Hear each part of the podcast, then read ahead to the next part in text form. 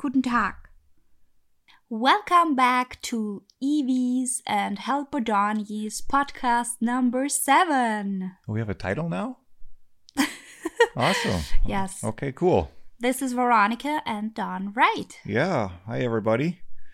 Uh, welcome back. We we uh, took a week off because we were on a little bit of a vacation, kind of a delayed honeymoon. So we had a nice time in in Cancun. But now we're back in beautiful winter. Yes, I love the winter in Wisconsin. It's the best thing that ever happened to me. I can hear your sarcasm a little bit. uh, but anyway, you enjoy it a little bit. I mean, we went cross country skiing, we went hiking this weekend. it, So like the beginning of the winter, the first snow, the second snow, the third snow. But at some point, you're like, okay, when is the spring coming? yeah, and we got to shovel the driveway again, which you yeah, loved. but that's a, uh, yes, it is fun. I like snow, but it's just long and cold and i really i think i understand now why everybody is going to florida or all these nice um, sunny places in the wintertime but anyways Yeah. So, uh, honey, in the future, now that you're getting successful with your business, we can have an office in Florida and just go down there for the summer. sounds very good okay. so we were thinking that today we talk about a very hot topic at least for Yeah. us because we get so many questions all the time and you read about it all the time everywhere when people talk about electric vehicles one of the first things they come up with is oh my gosh the electric range is Yeah. not i can't go far enough and this is what they call range anxiety Yeah. Yeah. So, I mean, we kind of touched on it a little bit at the car show. You know, we saw huge battery packs in the GMC Silverado and the Hummer. Uh, and then, of course, smaller battery packs. You you did a great post on LinkedIn about the different efficiencies of vehicles, which I think is very important. But we kind of wanted to talk a little bit about range anxiety and and the real world aspects of it that I don't think people kind of grasp. And you know, I always talk about how people apply the you know the traditional engine kind of refill strategy, which is hey, I'm going to run the tank down until it's at a quarter tank of gas or less. And then I have to go to a gas station. I have to pump gas into the car, which doesn't take long.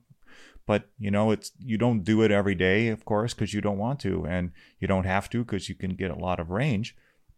But this is a, you have a different opportunity with an electric car. However, you didn't really understand why everybody asked you about electric range when you came to America until you lived here, right?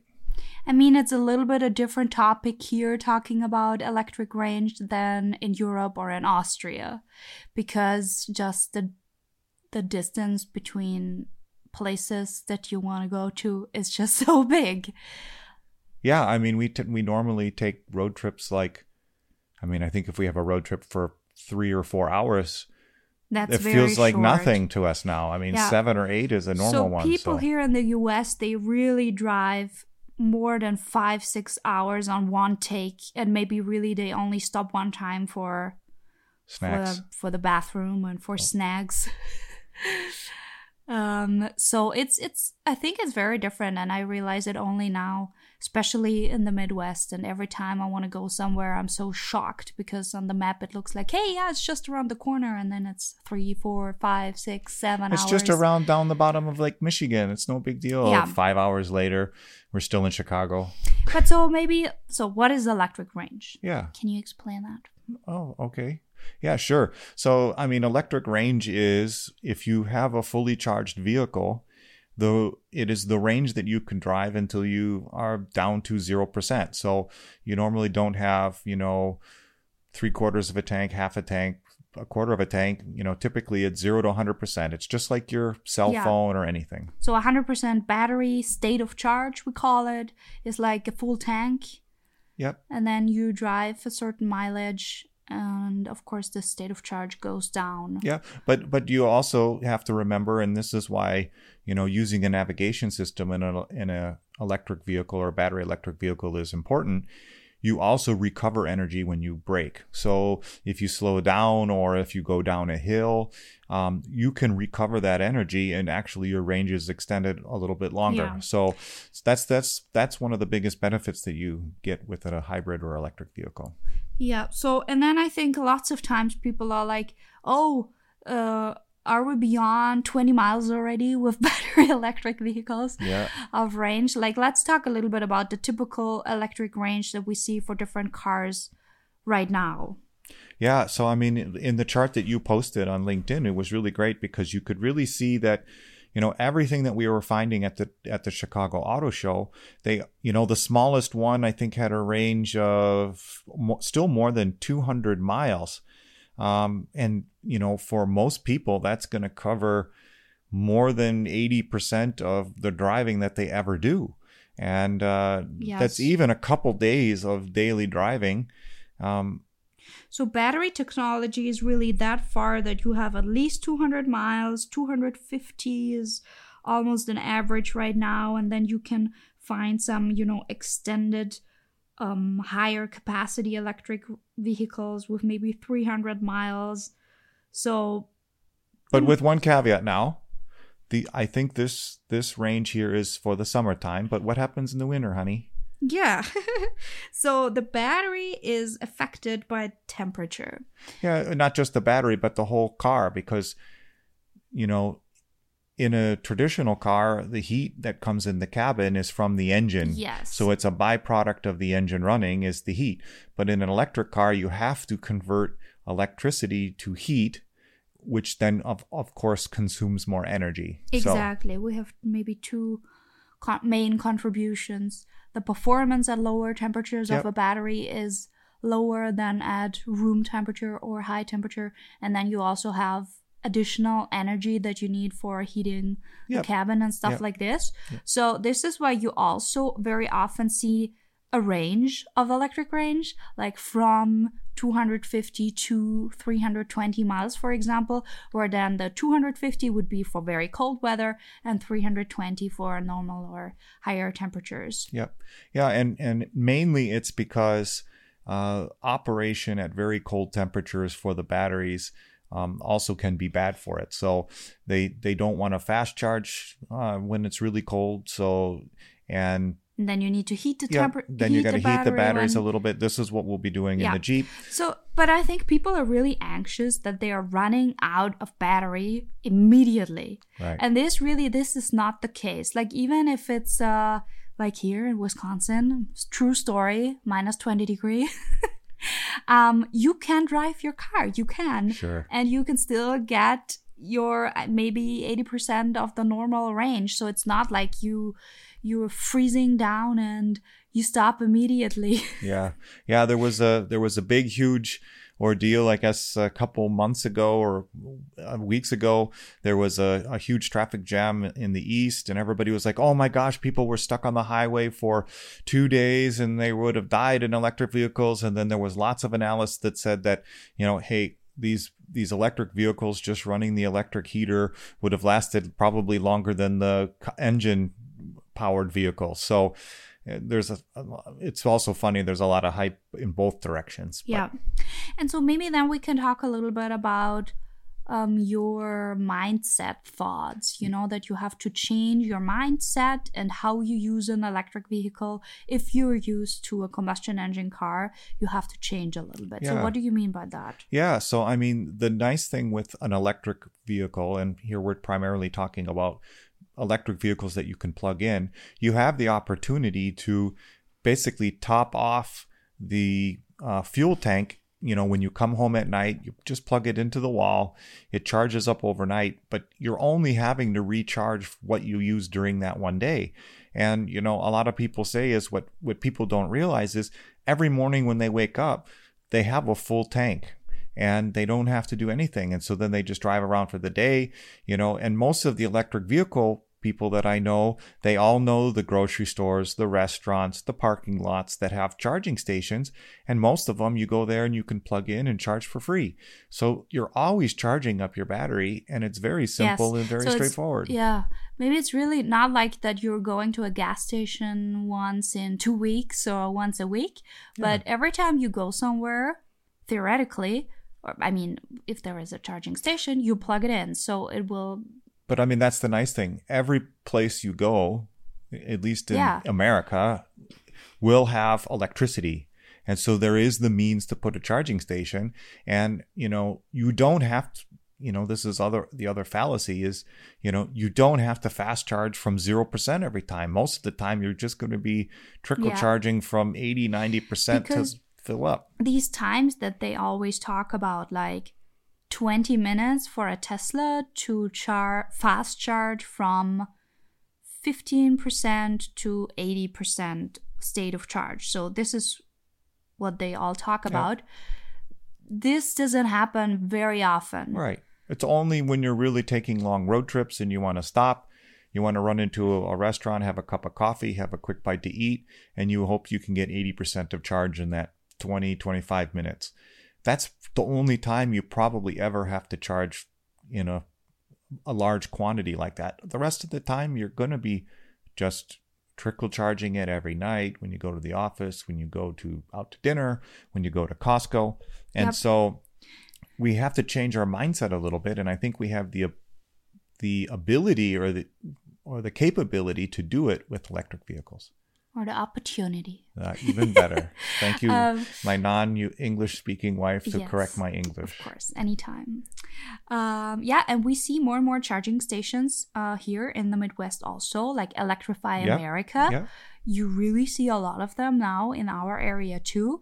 And recently, I have seen that they are now installing a whole charging network around Lake Michigan. Every 30 miles, there will be a charging station. So I can't wait to do this EV road trip Oh, thing Oh, yeah. around the lake. This will be so beautiful. Yeah, that will be fun. And the great thing about the Midwest is most of them are empty because there's not many electric vehicles here yet. So Oh, yeah. we're we're still We'll not we're have to queue. Yeah, we're excited to get the Jeep running so we can drive around and park in places. Unfortunately, you know, one of the legislation things that we were pulling for here in Wisconsin failed. They blocked the the recharging, being able to charge by the kilowatt hour. Um, but we won't talk about that. So Yeah. Unfortunately, I think We Energy is a little bit strong here in Wisconsin, um, and for some reason they blocked it. I got to look into more of the arguments about why. Um, basically, you know, store owners and restaurant owners wanted to put charging stations in their parking lot and be able to charge people on a kilowatt basis to charge their electric vehicles to generate a little bit of income Yeah. or at least pay for the charging station but this is completely forbidden. So now they have to basically put them in open them up to be free of charge or they have to charge rent for the parking space and this is a huge hassle. So this was really a frustrating thing. So Yeah. i wonder if the other legislation passed the one about solar well we got to look into we that We gotta look into that. yep So the different options that you have to charge your electric vehicle is, of course, overnight in your garage, which is very, very common here in the U.S. Or, I mean, if you're living in an apartment, maybe you have a a garage, a shared garage with everybody. Yep. There will be charging stations, and then, of course, if you're on the road, then there are restaurants and hotels Yep. where you can charge, and of course, specific charging stations on the highways. yep But then there is something very, very um, exciting for the first time happening in the US, in Yeah. Detroit. yeah And this is. yeah um, you wrote about it in your book so it must that must be why it's coming here yes, exactly. It's electrical roads. So charging your vehicles from the road while you're driving it. Yep. So they use an inductive pickup uh, for those technically inclined out there, an inductive pickup. So they actually, you know, kind of like how you, uh, you know, nowadays m- many smartphones you can just put the smartphone on a charger. You don't actually have to plug a cable in. Um, it's something very similar that can happen while you're driving down the road. Yep. So this is at least one of the technologies Yep. that they're using. And Karin Ebbinghaus from the startup Elonroad that I interviewed for my book, um, that's a Swedish startup. She would use this technology Yeah. with her company, uh, but the one in Detroit is wireless. Yeah.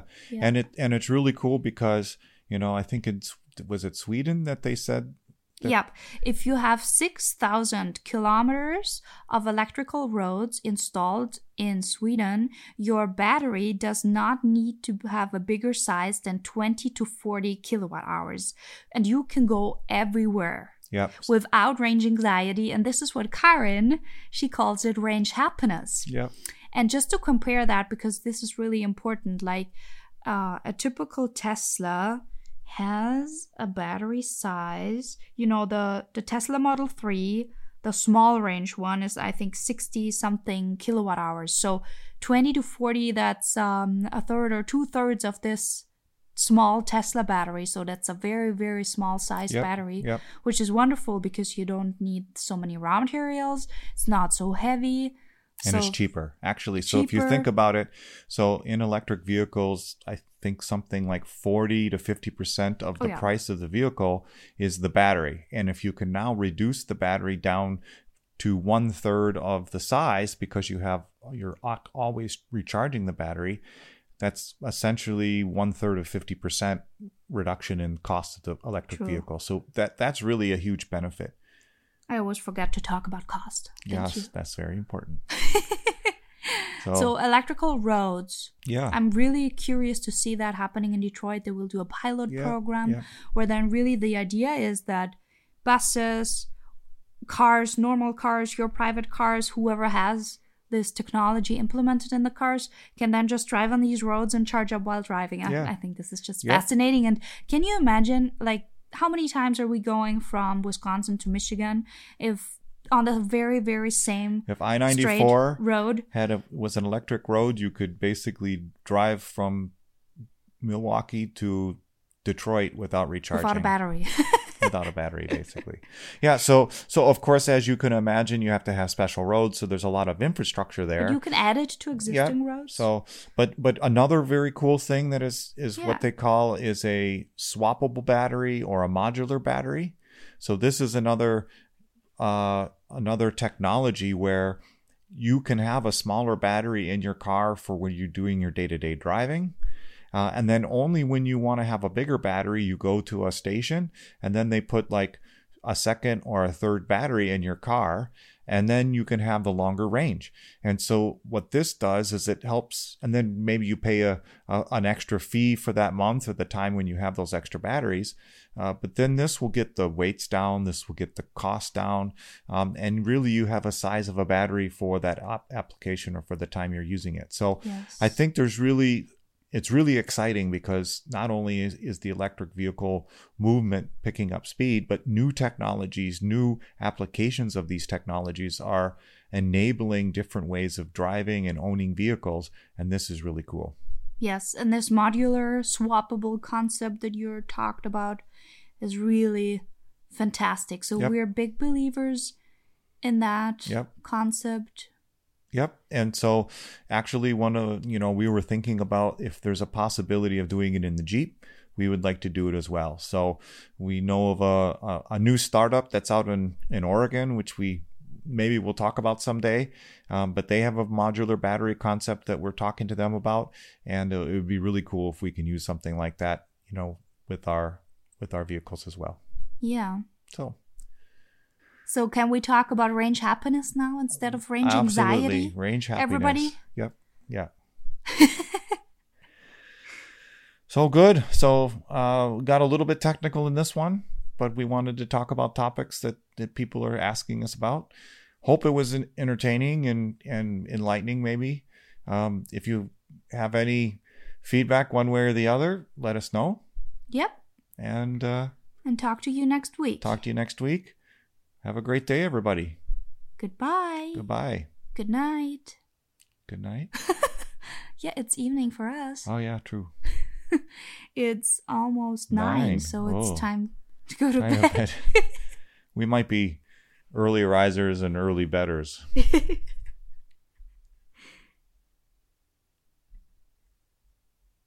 That was a long one.